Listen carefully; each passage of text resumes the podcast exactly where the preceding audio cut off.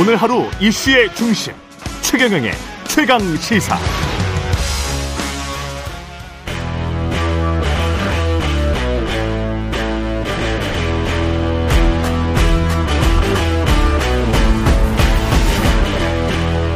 네, 한 주의 시작 여의도 정치를 깊이 있고 날카롭게 들여다, 들여다보는 시간 정치몬데이 오늘은 이정현 전 청와대 정무수석과 함께하겠습니다. 안녕하십니까? 네, 안녕하십니까? 예, 지방시대 부위원장이신데요.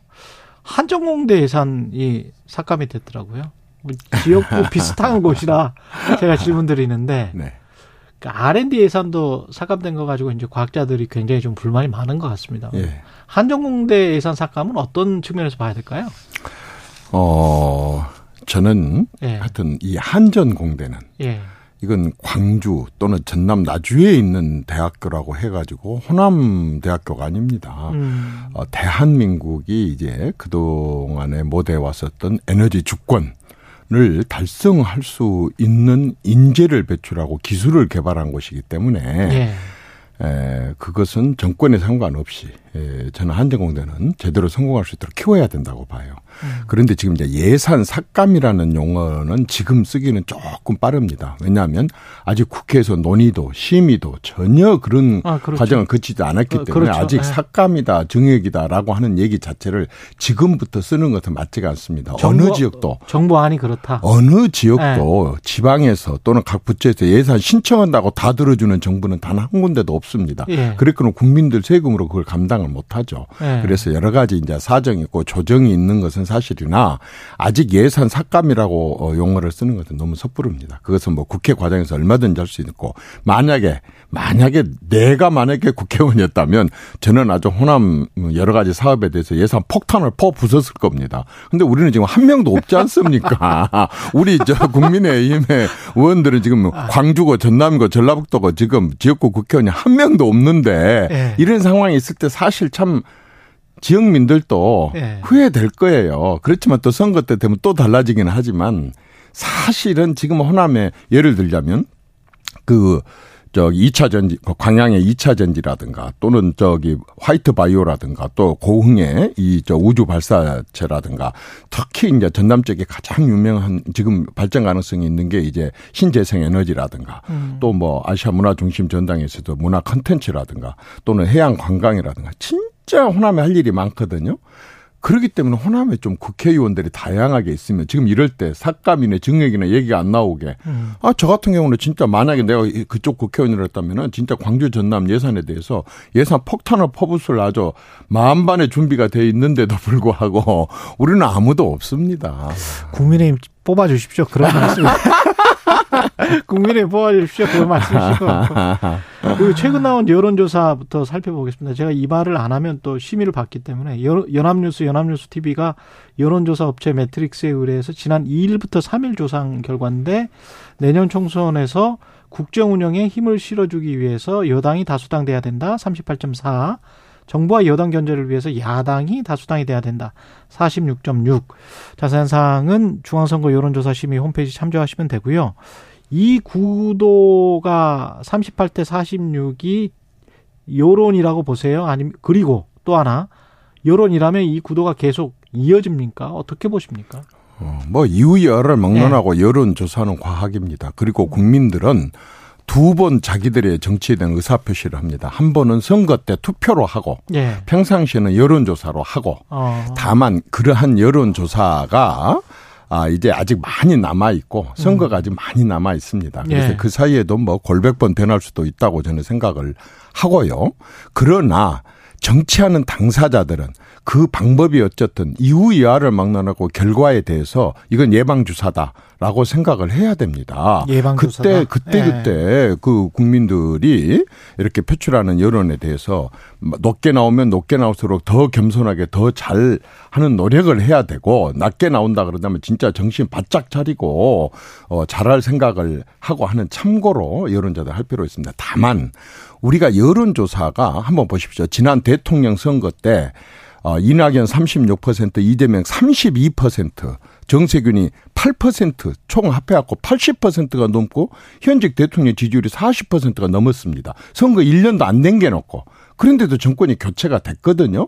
그러니까 국민들 속에는 어떤 사람들이 있냐면 침묵하고 있는 다수가 있다는 걸 정치권이 알아야 됩니다. 여론조사에도 드러내지 않는 침묵하고 있는 다수. 그래서 투표장에 가가지고 전혀 정권 교체 가능성 제로 이하인 상황에서도 정권을 교체시켜버리는 그런 무서운 국민들이 있다는 걸 여당, 야당들이 알아야 되고 여론조사는 무시할 게 아니라 이것도 과학이다. 국민들의 의사표현이다. 라고 생각하고 어, 정신 바짝 차리는데 참고를 꼭 해야 될 사안이라고. 과학이지만 봅니다. 침묵하는 다수는 국민의힘을 지지하고 있을 것이다. 아니다. 나는 지지한다 네. 안 한다를 떠나서 네. 우리도 모르죠. 침묵하고 있는데 제가 어떻게 알겠습니까? 네. 그 침묵하고 있는 다수의 마음을 얻기 위해서 국민의힘도 네. 집권 여당으로서 여당답게 승리자답게 네. 제대로 큰 정치, 아주 대범한 정치 그리고 국가의 미래 또 양질의 일자리를 창출하고 어, 또 약자의 복지를 챙기고 어, 또 국민의 국 가나 안보나 안전이나 아, 또 법치나 이런 것들에 대해서 제대로 바로 잡아가는 여당의 노릇을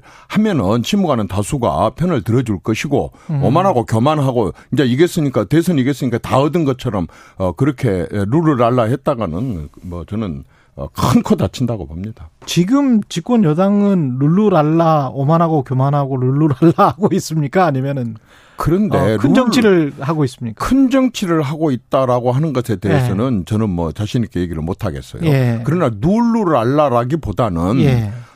어 조금 뭔가 오히려 예. 어 자신들이 하는 일들이 국민들로부터 지지를 못 받는다는 것을 여론조사를 통해서 알고 또 음. 돌아다녀 보면 피부로 느낄 수 있으니까 예. 아 뭔가 조급한 것 같아요. 만약에 그 조급하지 않고 여유 있고 진짜 국민들에게 자신감이 있고 지지를 받는다 생각을 하면 예.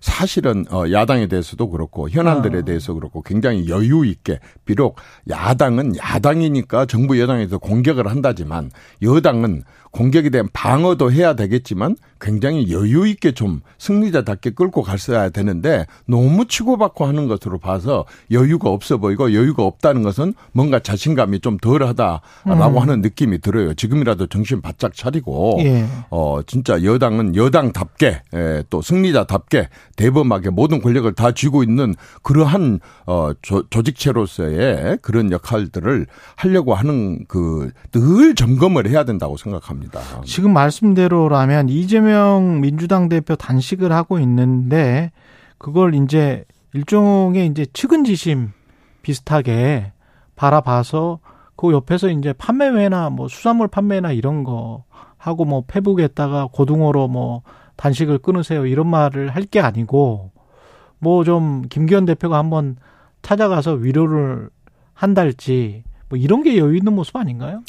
뭐 방법은 제가 말씀 예. 안 드려도 워낙 똑똑한 사람들이니까 잘 알 겁니다. 그러나 예. 다 떠나서 다 떠나서 예. 여당과 야당이 정책적으로 대결을 한다 손 치더라도 결국에서는 파트너거든요. 음. 그렇지 않습니까? 결국 경쟁자고 파트너지 그냥 상대방이 어떻게 완전히 없어져 버리거나 어 망가져 버리거나 뭐 이렇게 부러져 버리기를 그 바라는 여당도 없을 것이고 그런 정당도 없을 겁니다. 그런데 야 어쨌든 이후 여하를 막론하고 이후 여하를 막론하고 지금 상대당 대표가 아 저렇게 하고 있을 때에는 음. 어, 일단은, 어, 그 건강도 걱정을, 실제로 건강도 걱정을 해야 됩니다. 예. 아, 걱정도 같이 해줘야 되고. 이 대표님도 단식을 하셨었잖아요, 사실. 진짜 힘들지 않습니까? 그때 며칠 아, 하셨어요? 아니, 뭐 그런 거 다 떠나서요. 어쨌든 그 여당이 예. 좀 여당답게 예. 또 상대방을 파트너로 경쟁자로 생각했으면 좋겠습니다. 제가 이제 당 대표 시절에 그 어, 단식을 해 봤습니다. 근데 예. 진짜 위험합니다. 아, 저는 진짜로 했거든요. 어, 진짜로 했습니다. 그런데 예. 제가 6일째, 인데 7일째 되는 날 이제 실려 갔는데 예. 가서 보니까 장기에 괴사가 시작됐어요. 아, 제가 그, 의사 설명을 들으니까 괴사. 괴사. 우리 몸에 영양분이 들어오면 이제 안에서 자체적으로 온 몸의 구석구석에 아마 보낸가 봐요, 영양을. 아. 근데 영양분이 안 들어오면 이제 그동안에 축적해 놓은 영양분을 갖고 우선 급한 곳으로만 보내는 거예요. 그러면 급하지 않는 곳에 도달하지 않은 그런 곳에서는 장기에 괴사가 시작된다고 하더라고요. 근데 저는 아직은 뭐 그렇게 심각한 단계는 아니었지만 막 어. 괴사가 시작됐다고 하더라고요. 7일째 네. 되는 날. 그런데 저는 뭐 열흘 이상씩 단식한 사람들 보면 참 아, 별난 체질이다 싶기는 하지만은 어떤 형태로 제- 단식을 하는지는 모르겠지만 제가 해보니까요. 6일 지나고는 몸에 굉장히 안 좋은 그런 괴사 현상이 일어나요. 음. 그러면 이후 야를 막론하고 정치권 특히 어 야당 어 이재명 음, 씨를 대표로 모시고 있는 야당의 경우에는요. 수단 방법 가리지 않고 만류해야 됩니다. 자산 아닙니까? 당 대표고 대통령 후보였으면 자기 당의 자산인데 자기 당의 자산이 스스로 저렇게 막 망가뜨리고 있는 것을 옆에서 지켜만 보고 말로만 이러한 척하고 내버려 둡니까? 저건 강제로라도 어 그 어쨌든 건강을 먼저 챙겨놓고 다음에 얘기를 해야 됩니다. 단식 시작할 때는요. 야 이거 정말 내가 목숨을 걸고 해야 될 아주 정말 그 마지막 수단이다 이렇게 생각을 하고 하거든요.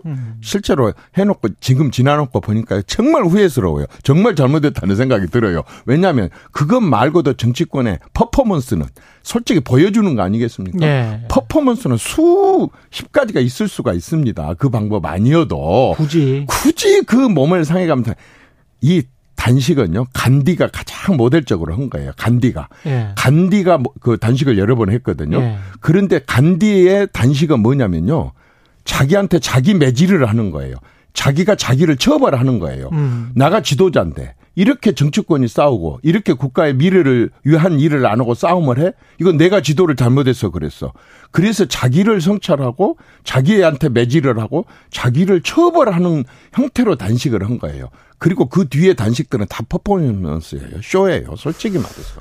이 대표님이 만약에 지금 현재 대표였다면 절대 국민- 안 해요. 나는 절대 안 아니 해요. 국민의힘 대표였다면 아니 집권 여당 대표가 단식할 필요는 없죠. 근데 저 이재명 대표 야당 대표가 단식을 하고 있는데 좀 찾아가셨을 것 같습니까? 가고 안 가고가 네. 문제가 아니라요. 네. 진심으로 마음으로 네. 건강을 걱정해 줘야 됩니다. 건강- 그게 정치입니다.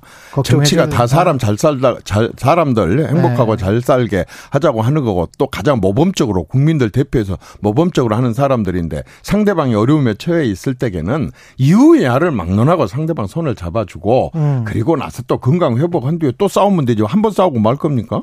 뭐 그런 것은 정말 저는 좀 통 크게 했으면 좋겠습니다. 그리고 이재명 대표의 선택 앞으로 민주당의 선택은 어떻게 될 거라고 보십니까? 12일에 또 검찰 소환 만약에 하면 20일이나 25일에 체포 영장이 올 것이다. 어, 국회에서 가결 부결 여부가 결정될 것이다. 이런 관측이 나오는데 민주당의 선택은 어떻게 될까요? 글쎄 뭐 저는 어, 잘 모르겠어요. 그리고 내가 지난 5년 문재인 정권을 겪으면서 느끼는 게 야, 이제 진짜 정치인들이 국회에서 또는 길거리에서 그 저기 뭡니까 어, 검사들의 공소장 쓰고 길거리에서 국회에서 판결문 다 쓰는 이런 법치는 좀 안 했으면 좋겠다. 이런 법질서는 아니었으면 좋겠다는 생각입니다.